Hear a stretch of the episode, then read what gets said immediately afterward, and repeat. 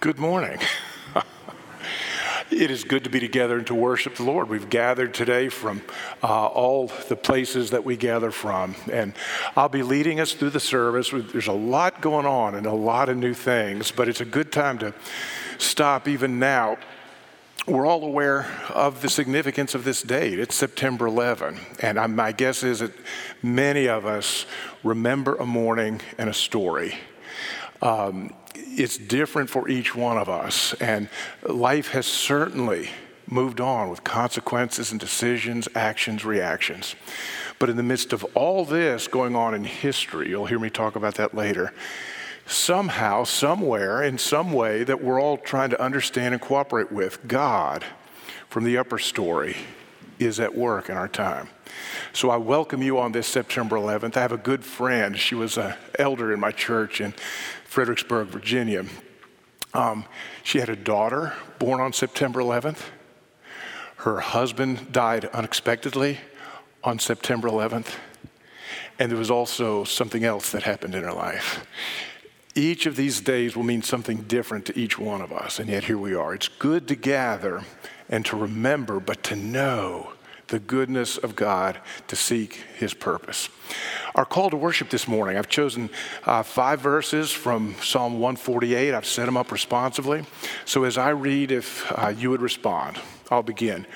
Praise the Lord. Praise the Lord from the heavens. Praise him in the heights above. Praise him, all his angels. Praise him, all his heavenly hosts. Praise him, sun and moon. Praise him, all you shining stars. Praise him, you highest heavens, and you waters above the skies. Let them praise the name of the Lord. For his hand they were created. This is the word of the Lord. Thanks be to God. Our first hymn this morning is number 551. Stand with us and sing uh, as you're able. Uh, let's sing together.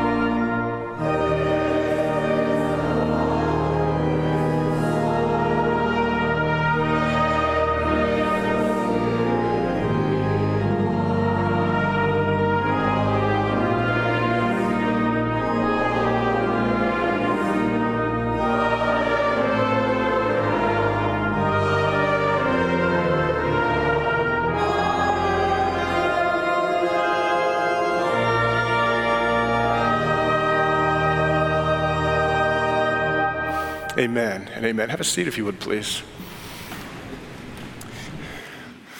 Well, good morning. Uh, once again, we've gathered. I'm glad to welcome those of you who've been able to join us here on site in the sanctuary as we kind of kick off the fall season. And for those who let us into your space to be with you by way of either the live stream or the recording, thank you that what God is doing here in this place in this moment you're allowing us to bring to you right where you are. I'm thankful that the Holy Spirit is not hindered by time or place for his marvelous works. So we can join in that way. Very glad for that. Lots of things going on today. Let me touch a number of them. First, right after this service, there'll be a coffee fellowship there in the library. Uh, the sermon Q&A after that, 10:15 in the uh, classroom number one downstairs. I've got a guest uh, speaker. Pastor Darwin, who is a delegate to the General Synod of the CRC, will be there to kind of share his reflections and time on that if you um, have questions for him. Be aware that this coming Wednesday, we're doing our carnival, a dinner, and kind of a kickoff for Wednesday night activities, gyms and cadets. Uh, the week after that, we start community night, which has various groups and ministry stuff. Next Sunday, communion. Be sure to prepare your heart this weekend. The Sunday after that, uh, Tunnel Park barbecue picnic. Wow. So, all of this is in the email. Make sure you pick up on this. This is one of the slides I'm excited about either stay or come back about 12 or 12.30 we'll be doing a fundraising pig roast for mika's lunch you can have great barbecue and help feed kids through in schools in dominican republic so we'll be doing that they'll uh, turn around the great room after fusion and be a part there Next thing we're doing, this is a start for a series we're doing. It'll cover 31 weeks. We'll take some breaks, but we're going to preach through the chapters of this book, the story, which is kind of a editing the narrative of the whole Bible. So work with me on this 31 chapters, you'll get the narrative of the whole scripture. It drops out things like genealogies, the repeats of kings from Kings and Chronicles, that sort of thing. Focuses on the ongoing story and picks up. There's, you can sign up for them out in the hallway. Um, $5 for a hardback book. Can't beat that deal, can you? The other thing that's happening today is things with our children's ministry. Um, we've gotten accustomed to later on having the kids join me here. We're going to view a video together for families um, and for all of us focused on the scripture from which I preach. Then I will preach. They will head downstairs for a um, children's time. Uh, K through three, and we'll have somebody leading them down as part of that so they can safely navigate. So we're picking back up to some of the regular uh, activities. Park to Park, our fundraiser for Neighbors Plus, the deacon diaconal ministry of Harderwyk, so that um, we need volunteers for that beautiful Saturday, September 24. I always sign up. There's nothing more inspiring for my exercise routine than to watch people exercise. You know, it's like work. I tell folks here all the time I love work. I could watch it for hours. Keep it up. Um, the other thing I'm very excited about, uh, we will be uh, receiving the choir and orchestra of the Holland Bach Society on Sunday, November 13th. It's a regular service of celebration. But their desire and what we hope to do is take the, the worship music of J.S. Bach. You know, 75% of the music that he wrote, he wrote for the worship of a local congregation like us. And so we want to take that and set it back where he wrote it for. Bach, in a sense, is the musical flower of Martin Luther and the Reformation. And so I'll be sharing on that in that day. It's just a very exciting sort of thing. So, big day. Be aware of that as it comes. And finally, our Connect card. If you'll text the word connect to this number, we'll be able to um, send you a form that'll let you uh, share with me if you'd like me to give you a call. Um, if you'd like to take me to a Lions game or something like that, we can make those arrangements. None of you are going to Lions games? Oh, okay. Well, anyhow, let's you connect. Um, one of the things we celebrate here at Harderwyk is we seek to be rooted. We, we're not trying to invent a new religion. We're trying to be faithful in our day to what the book of Jude refers to as this, the faith handed down once and for all faithful in our day to what Jesus did for all humanity at the cross. And one way we do that is to use the Heidelberg Catechism. This month we'll be looking at question 26. It kind of connects with um, the scripture we're looking at today in particular. Let me start with this question. What do you believe when you say, and this is from the Apostles' Creed, I believe in God the Father Almighty, creator of heaven and earth? Your answer? That the eternal Father of our Lord Jesus Christ, who out of nothing created heaven and earth and all that is in them, and who still upholds and governs them, his eternal counsel and providence, is for the sake of Christ his Son, my God and my Father in him I trust so completely as to have no doubt that he will provide me with all things necessary for body and soul, and will also turn to my good whatever adversity he sends me in this life of sorrow. He is able to do so as Almighty God, and willing also as a faithful Father. May that be birthed in our hearts and lives. Uh, hymn number 624 is Not What My Hands Have Done. As you're able, stand and let's sing to the Lord.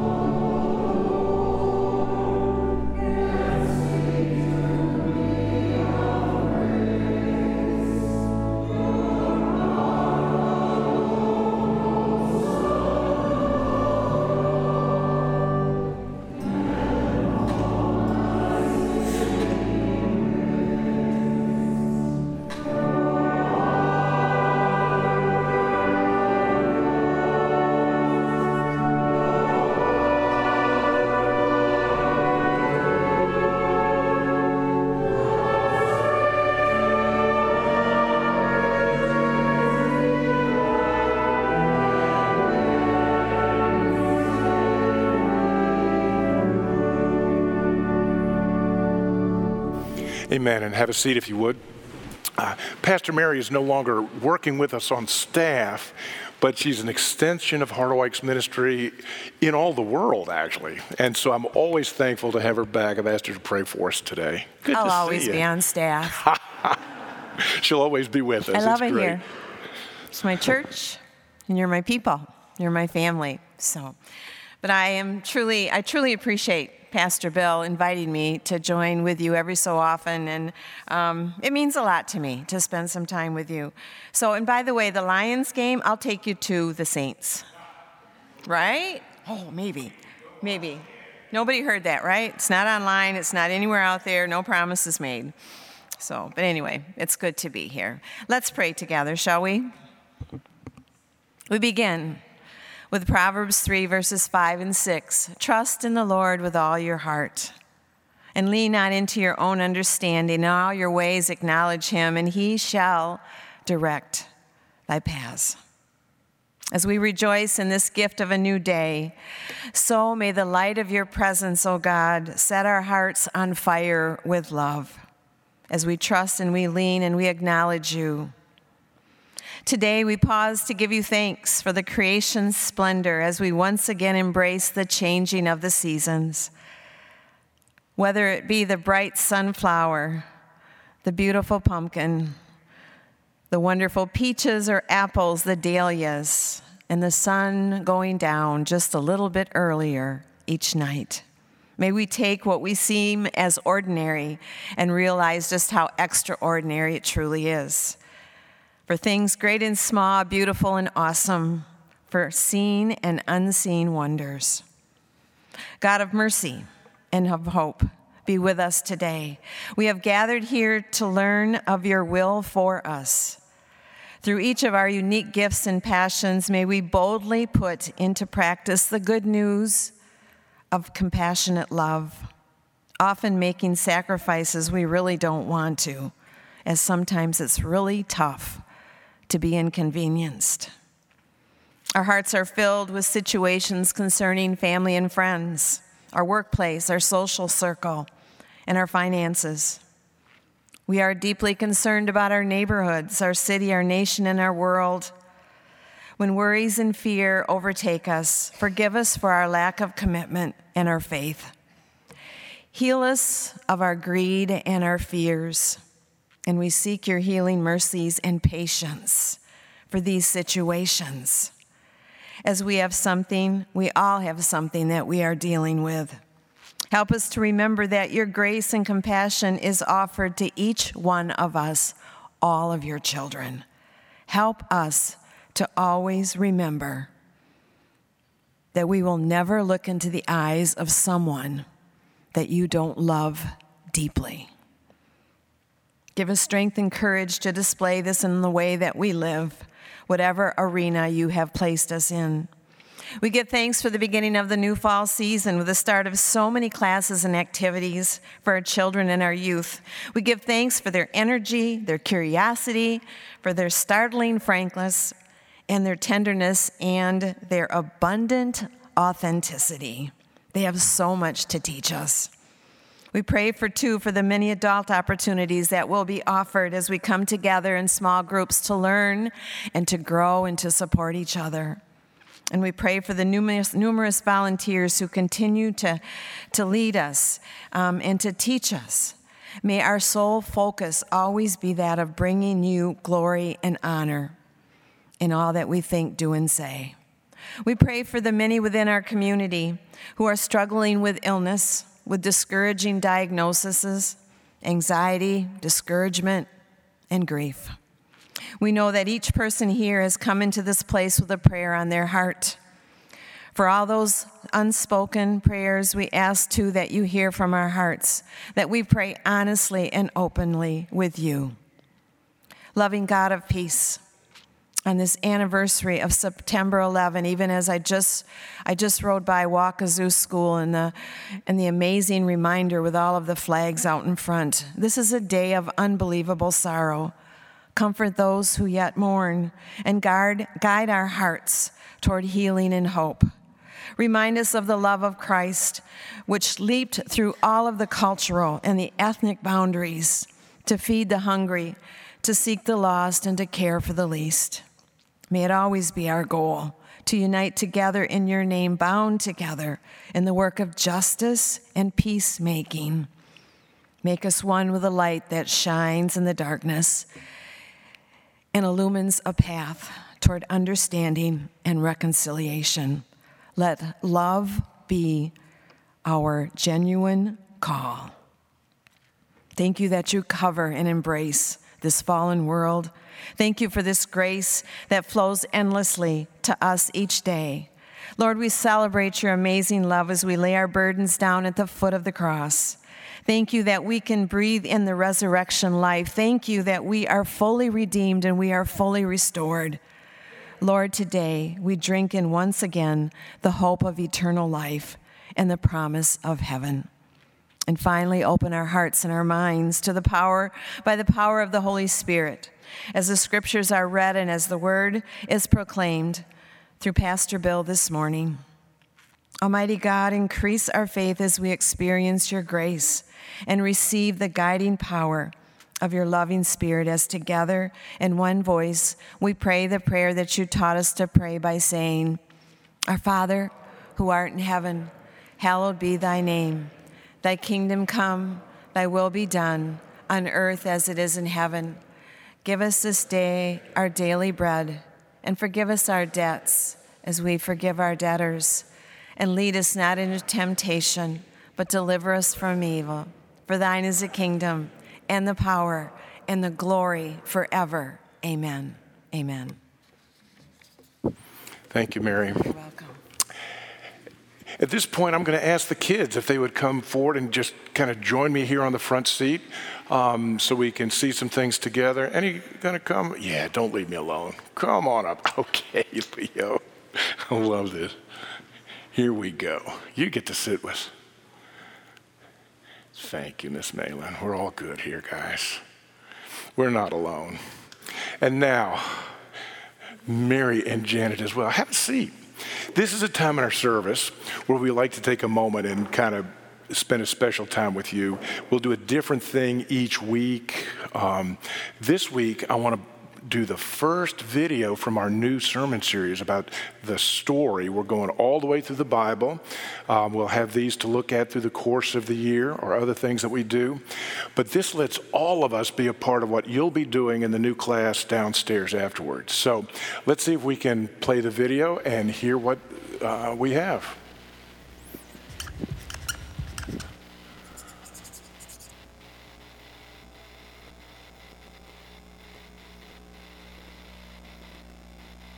In the beginning, the earth was a dark, empty blob. God spoke and created the entire world light, sky, fish, birds, and animals. Then God said, Let us make human beings in our own image, and created man out of dirt. And the man became a human being named Adam. After six days of work, God took a rest. God then put Adam in a garden where there were two trees the tree of life and the tree of the knowledge of good and evil. God told Adam, Eat from any tree except the tree of the knowledge of good and evil. If you eat from it, you will die. Eventually, God caused the man to fall asleep, took out one of his ribs, and created a woman who Adam named Eve. God joined Adam and Eve together in marriage. Later, a serpent came and convinced Adam and Eve to eat from the tree of the knowledge of good and evil, saying they would become like God if they did. Eve took a bite, and then so did Adam. Because of this choice, God cursed the serpent as well as Adam and Eve and forced them out of the garden, away from the tree of life. Outside the garden, Adam and Eve had two sons, Cain and Abel. Cain was a farmer and Abel was a shepherd. When they made sacrifices, God accepted Abel's sacrifices of animals, but not Cain's sacrifice of crops. This made Cain so angry that he murdered Abel. People began to populate the entire earth, and wickedness and tragedy continued to spread. God was sad and regretted ever making human beings and decided to wipe them from the face of the earth. God found one man Noah, who walked faithfully.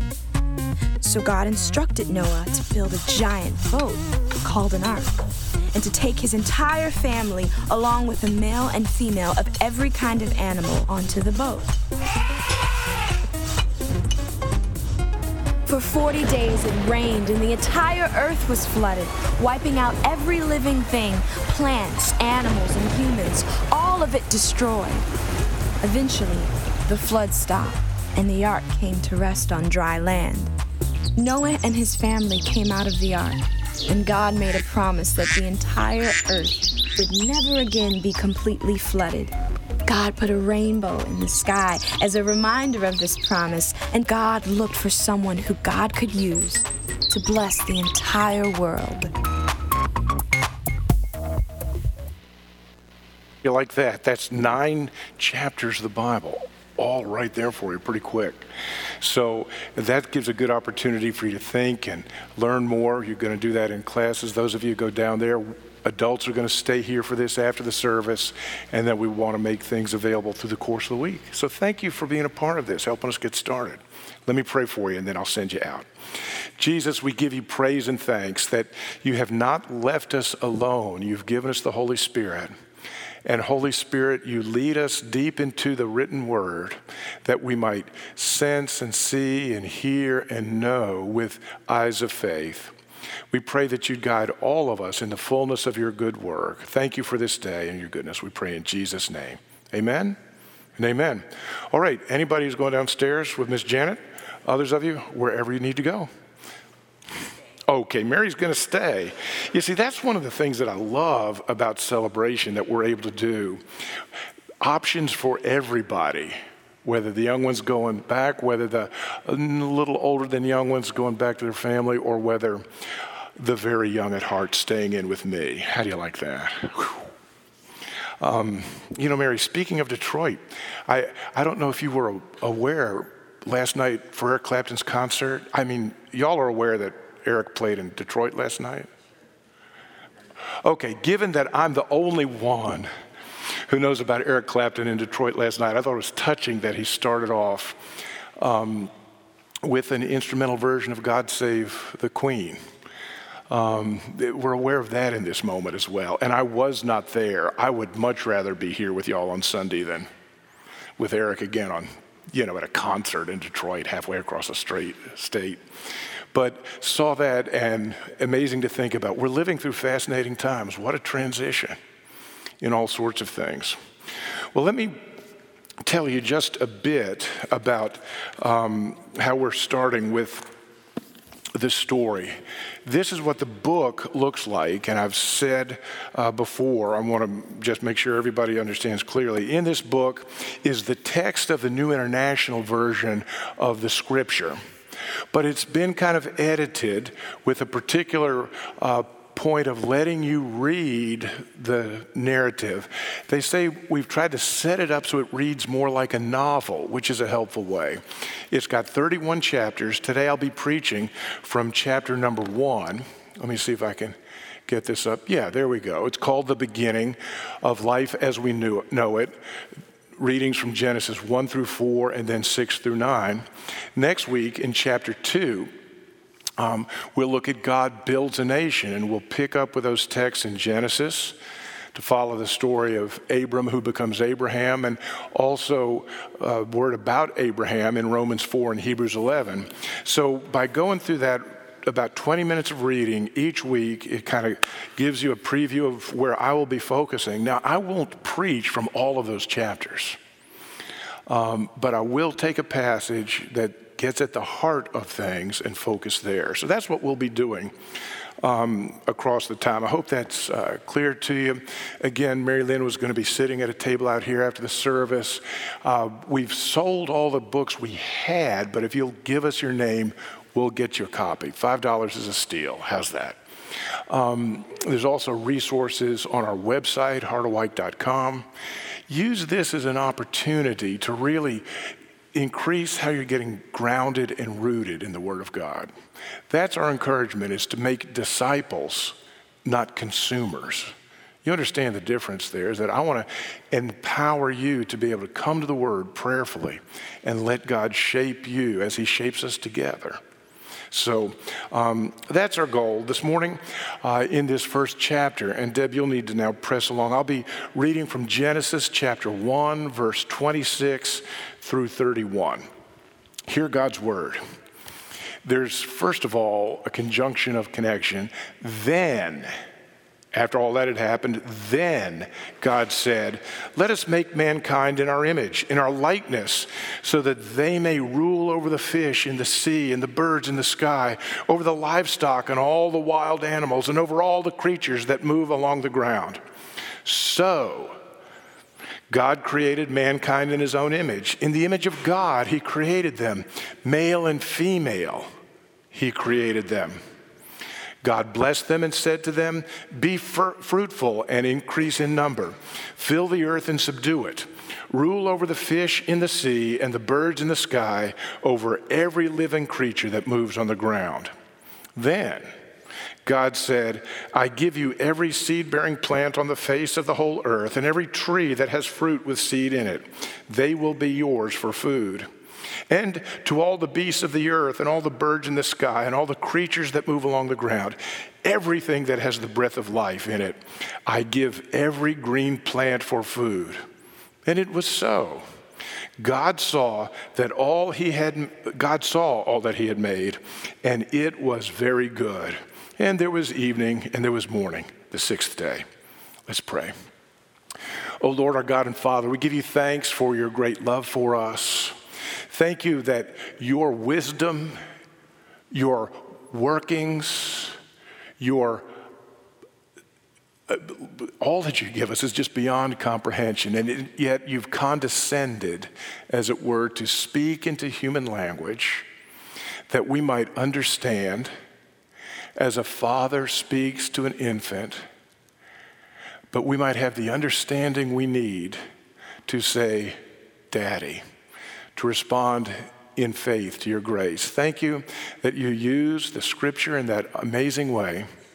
So, Holy Spirit, just as you superintended its writing and its preservation, these texts across centuries, so now be present to help us understand and grow deeply in the things that we need to live to your glory.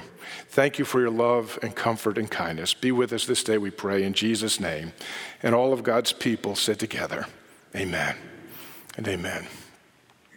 Well, I've entitled this message, The Gospel of God's Grace Begins, because I want to let you know from the very outset I'm going to read everything in the Bible from this idea that everything is about Jesus.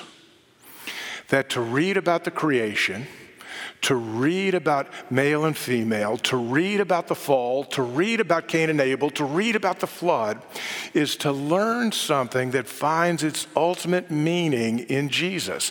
Now, where did I get that idea? Well, there was once a carpenter who would say to his friends, beginning with Moses and all the prophets, we're reading from Moses today, but we'll get to the prophets. He, that carpenter, explained to them what was said in all the scriptures concerning himself. Jesus is the one who says the way to understand the Old Testament is to understand it in light of Him. We cannot read the Old Testament as if the cross had never happened. How would you take the greatest event in all of human divine history and say, put that to the side, let's try to figure out Genesis chapter 1? Genesis chapter 1 comes into new clarity of its meaning and purpose when you see it and read it and pray about it through the cross of Christ.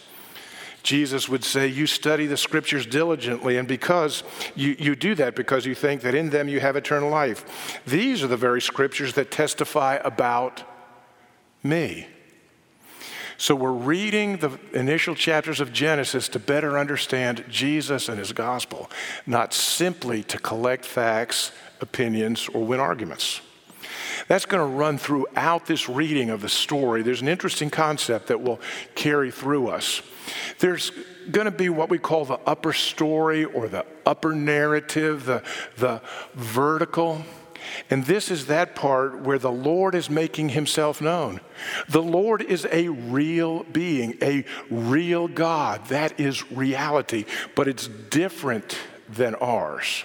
So there's the upper story, and there's also what we'll call the lower story, the horizontal, that is within human history. So when you read the Bible in light of the cross, we always have a pursuit of who is God and what is he doing and how is that working out in human history. And that can be kind of challenging. It can be uh, the thing that we work with week by week day by day in the course of our lives I want to tell you the great point and purpose of this is to be able to prayerfully ask, Lord God, what is it that you are calling me to be a part of in your work? Now, I want to tell you something. With this upper story, lower story, God at work in confused, broken human world, that can be a little complex. I'll give you this clue be skeptical. Indeed, turn off the channel. When somebody says, Let me tell you what God is saying. Oh, by the way, buy this five DVD set and follow me in, turn those guys off. But to turn them off is not to live in denial. Instead, we need to be asking, Where is God at work in our time and in our place? Because He is at work. We need to ask that question wrestle with an answer and hear Him lead us into our place in that. Where is God meeting me in my daily life? As you go to school, as you're with friends or family, where is God meeting you? How is He equipping you? In what way is He inviting me to join in what He is doing? Now, we need to do that with humility. It's possible to get it wrong. We need to do it with community. People often help me understand better where God is. We need to do it prayerfully with a heart to listen. And we need to be focused on the word, the written word that God has given us. But we need to ask where is God at work in our world and how do we join that? The Bible will connect this upper story and lower story in a way that's meant to guide us into the current story, if you will. We are living in a dramatically, rapidly, amazingly changing world. In the midst of this world, we need to ask where is God at work? How do we give our lives to that? I could give you a large number of stories that illustrate this change as I say it. Let, let me give you just one. Um, recently, the Archbishop of Canterbury, his name is Justin Welby, that is to say, he's kind of the religious head of the Church of England. He was trying to gather all the Anglicans from the World Communion of Anglicans. Okay, that is to say, every Episcopal and Anglican church on the whole planet. He wanted to gather all of their bishops and meet together in England. They do that about every decade. They make decisions, they talk. So here is the head of the Anglican Church. In the United States, you're probably aware of the Episcopal Church. There's also the Anglican Church in North America, just all of those Anglicans. And here is what he said of the World Anglican Communion that he serves as head. He said, when you look at the World Anglican Communion, the average Anglican is, listen to his description of the average Anglican. Think of what comes to mind for you when you hear Episcopalian. For the head of that church, the average is a woman, yeah, okay, in her 30s. Hmm. Living in sub Saharan Africa, that is to say, a country like Nigeria or Kenya, and she's living on less than $4 a day. That's the average Anglican on the planet right now. Is that different than you had pictured in your mind? You see, that's what's happening in the lower story because of what God is doing in the upper story we need to ask where is God at work? What does that mean for us? How do we join in? I could tell you fascinating things, my own Presbyterian family. You know, there's about 10 different Presbyterian denominations. This morning in the United States, the Presbyterian church that will have the most people in attendance will not be part of the mainline Presbyterian denomination. It'll be part of another one.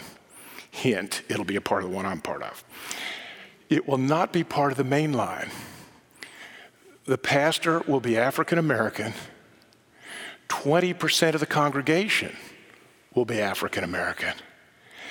And they were planted as a new church with the support of a family in Memphis whose daughter was recently kidnapped and killed.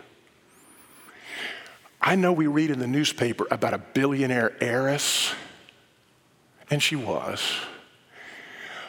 But I happen to know her family is deeply involved in planting vibrant, dynamic Presbyterian urban churches. You see, we need to know what's happening in the lower story where we live and get a sense of where is God at work from here in our life. That's what the scripture is calling us to, friends.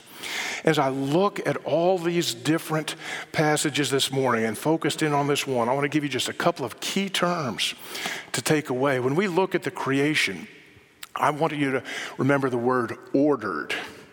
That is to say, it's not an accident. It's not chaos being arranged to be something a little better, but often falling back to chaos. No, it's ordered. Now, I understand there's been lots of conversation, certainly in my lifetime, about the mechanics of how this creation was implemented. I said mechanics of how it was implemented. Was it six 24 hour days, or was it a God directed sort of evolution over a long period of time? This morning, I'm unveiling one of my contributions to civilization. I'm calling it Pastor Bill's infallible proof regarding the detailed mechanics of God's implementation of his creation. An infallible proof. You're going to go home with so much more than you ever expected. And it's this God did not tell us the details because we would not be able to comprehend that magnitude of incomprehensible detail. I'm not sure about the mechanics. And I know that even when we try to reverse engineer the question, because that's in essence what we're doing, ponder that one, when we try to reverse engineer and figure things out with our own limited resources, the details are beyond us. There are some very important things that God, from the vertical, you see, wants us to know for living our life in the horizontal. That's it, that is, that the world in which we live is not an accident, it is a reflection of an ordered work of God. What we see and live in is not self directed. The mechanics may be beyond us, but the wonder of science and God's people is the pursuit of deeper understanding. I talked this summer about what a, a gospel centered science would look like, and it would look like just the sort of things that grew out of the Reformation, thinking God's thoughts after Him. We want to understand God deeper. That's good. So it's ordered. The six days speaks of that order.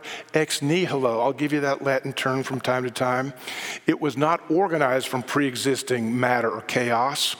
It, in Scripture, God gives us a picture of a time when He was the only thing there was. There was no creation. And then God, in His ordered, and I'll say purposeful to set us up for the next one way, made something out of nothing. We are His. That leads us to the second one, and that is to say, purposeful. And God created with two key purposes. Each of these could be a book. Um, you could reduce a book to a sermon. I'm reducing it essentially to a sentence. Oh, I was waiting for a sigh of relief. We, the purpose for which we were created was to bear the image of God. Before the fall, people could look at one another and get a clear, deeper sense of what God was like. God is triune. We speak of Father, Son, and Spirit. The three persons of the Godhead commune with each other. It was the intention that in marriage, male and female might share with life with each other in a way that represents God and who He is. There's something in us that should let the world see something of God. The other thing that is marvelous is, and I'll use the huge theological term, culture making. God has called us, and we see it most clearly before the fall, into the world to offer to God art, science, commerce, medicine, all the aspects of culture, care for creation. You see, dominion that he gives us in two, chapter 2, verse 15, the Lord took man and put him in the garden to work it and to take care of it, does not mean to exploit it. It means that all that surrounds us should flourish, be cultivated and cared for, flourishing. It was God's intention.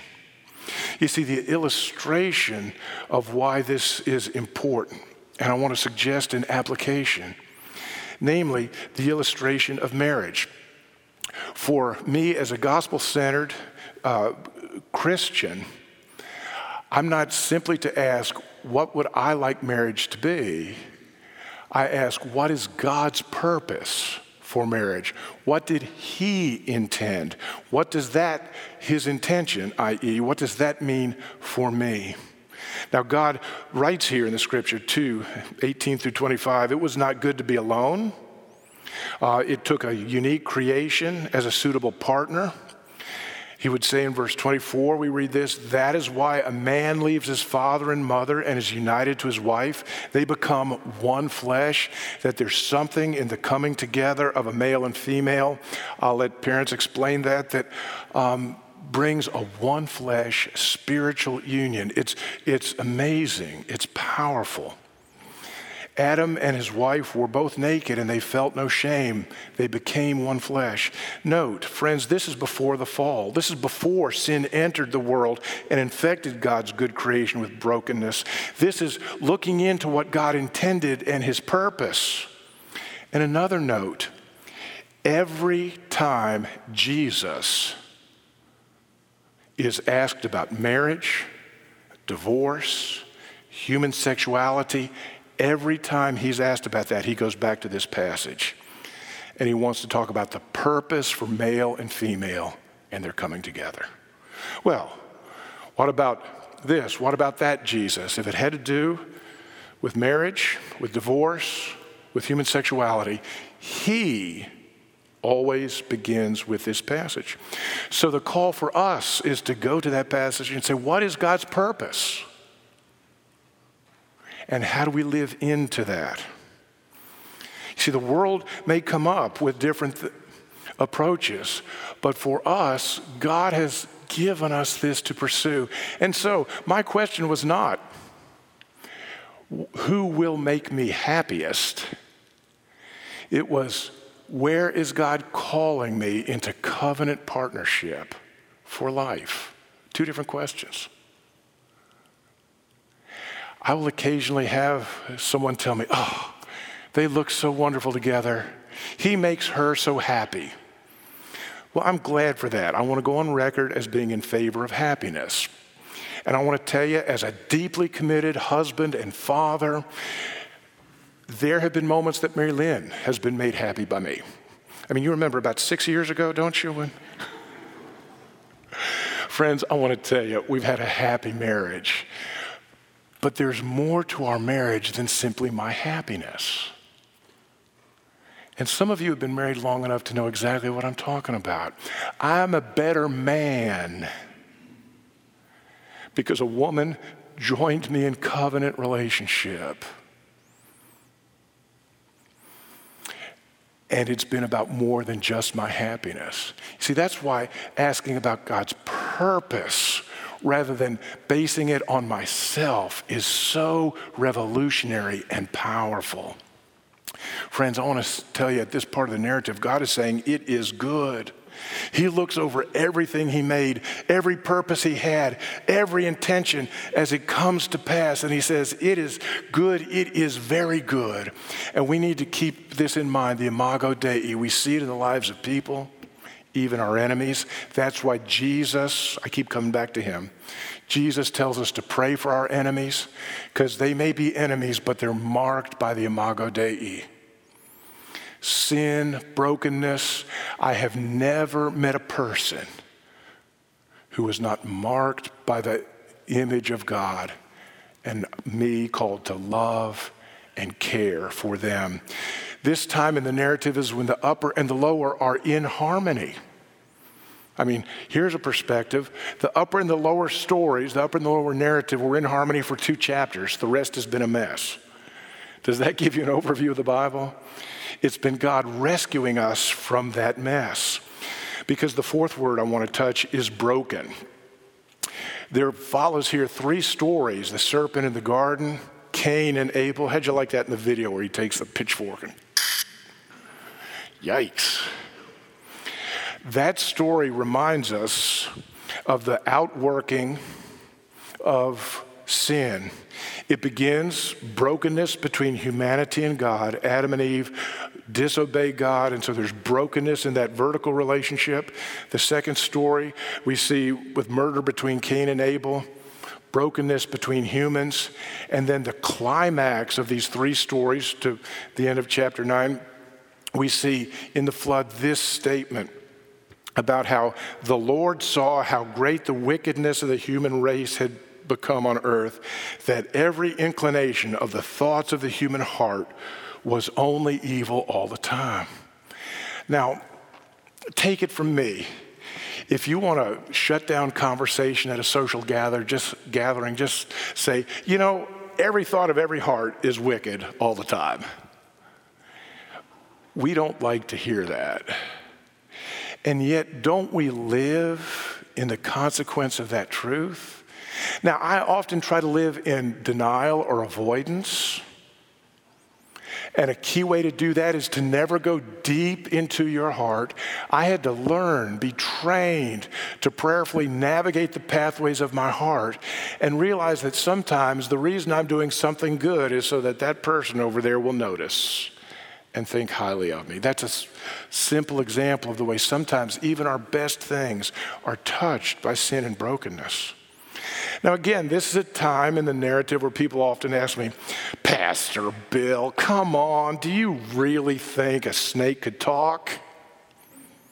Well, let me tell you, if you ask questions like that, all I ask of you is that you make sure you are not just looking to minimize the scripture and avoid the point of this story of having to consider the impact of sin in our own life. See, it's there for a purpose. You may think it's rooted in history, you may not, but the purpose is to remind you brokenness with God, brokenness with humanity, brokenness to the depth of who we are, that we are broken in every way at the depth of our being in ways that we don't even understand. Like ripples in a pond, we see first this brokenness with God, then among humans, and then finally to the very depths of who we are. Often I think people are just too hearted and proud to see our own brokenness. I had multiple seminary degrees, could read the scripture in the original languages and had never been actively discipled and had to really dig into my heart and realize that much of what I did was motivated by my desire to prove myself right. God wanted to give that to me because of who Jesus was and what he did on the cross. It was mine to receive and then to live out of. That's the gospel. The final thing in this amazing story, we, uh, I'll give you those three, sorry, gone too quick here, is that we see in the flood, and here's the point, that we need more than a second chance. Friends, the story of Noah, his family, and the flood, again, folks will come to me and say, What about the archaeology of the flood? And that's a very fair question. It deserves a lengthy response. I won't give it to you today. But here's a summary of my thinking. I think part of the challenge as we ask an honest question like that is it's not so much uh, what the archaeologists have found that can convince us beyond the shadow of a doubt one way or the other. I don't know that the case is irrefutably settled, but there's just enough there to make us wonder. You see? So if you're looking for the irrefutable proof one way or the other, not sure it's there. But there's enough that you need to ask about the real point. And here's the real point the point of the story is not about winning debate about archaeology. Lay that down. It's to show us that we need more than a second chance is to remind us that even when God started all over again, found one family that was righteous in his sight, started all over again, it went bad pretty quickly. I'm not going to read that part of Noah's story. Gosh, it's awful. So even when God gave a second chance, it wasn't enough. I want to tell you, God is not offering one more chance for you to try to work by more effort to be good. He's not calling you to better training so that you can perform in new ways. He's not calling you to give your life to the right leaders or that you just need a new start. God isn't offering a second chance, He's offering a new life. That's what Jesus offers from the cross. Decades ago, there was a very prominent Christian leader. I, I won't mention this person's name because actually the story could be played out about 20 times since. That's how sad and broken our world is.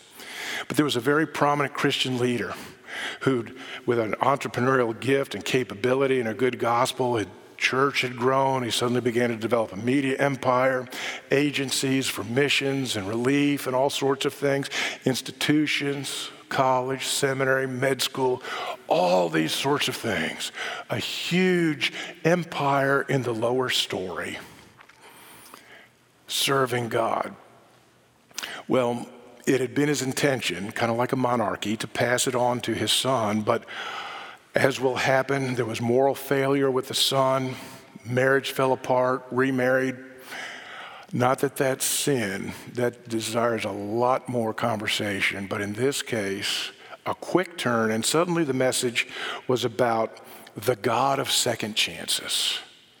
And at first, that seemed kind of good because you can always come to God with whatever brokenness you have, and He'll always receive you in Christ. But it wasn't until later that I began to realize God isn't offering second chances. He's not offering third chances or 15th chances, or if you're as old as me and working on the 164th chance for some of the brokenness you wrestle with.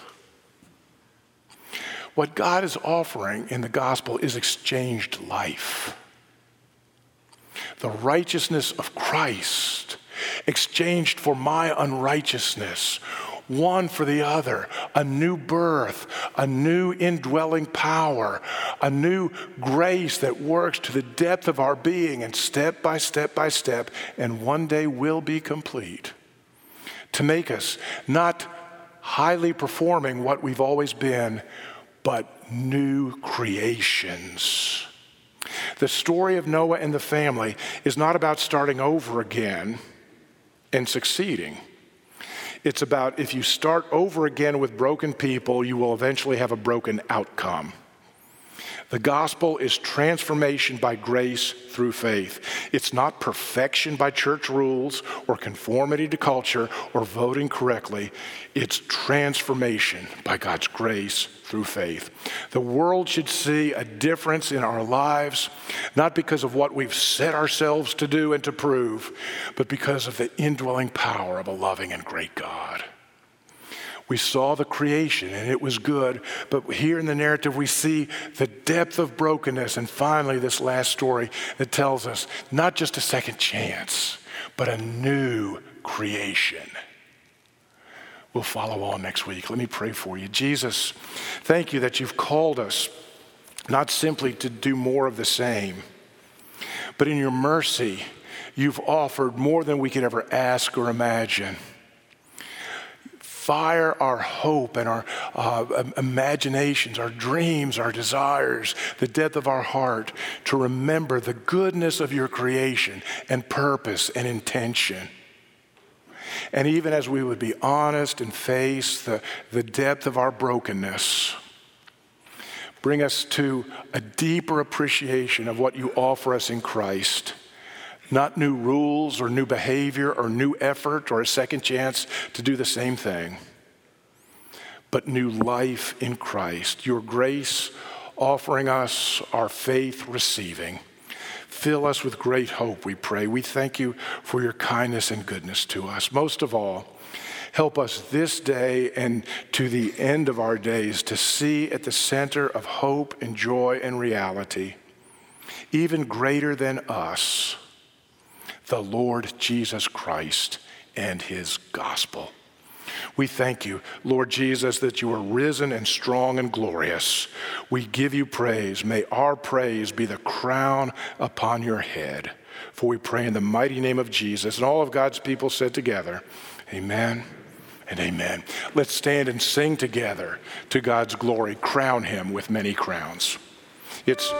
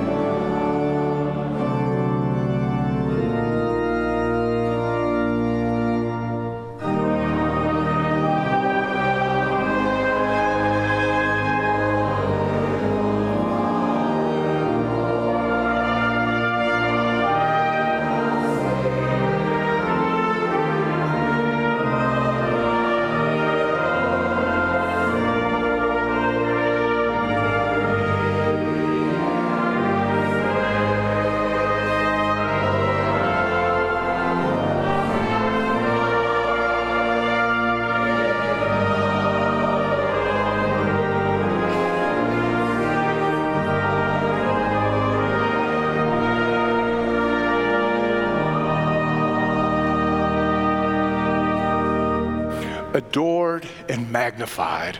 Receive now the benediction and empowering and blessing to go forth in light of the good news of the gospel. And Jesus came and said to them, All authority in heaven and on earth has been given to me. Go, therefore, and make disciples of all nations. Do that by baptizing them in the name of the Father and the Son and the Holy Spirit, teaching them to observe all that I've commanded you, and behold, I am with you always to the end of the age.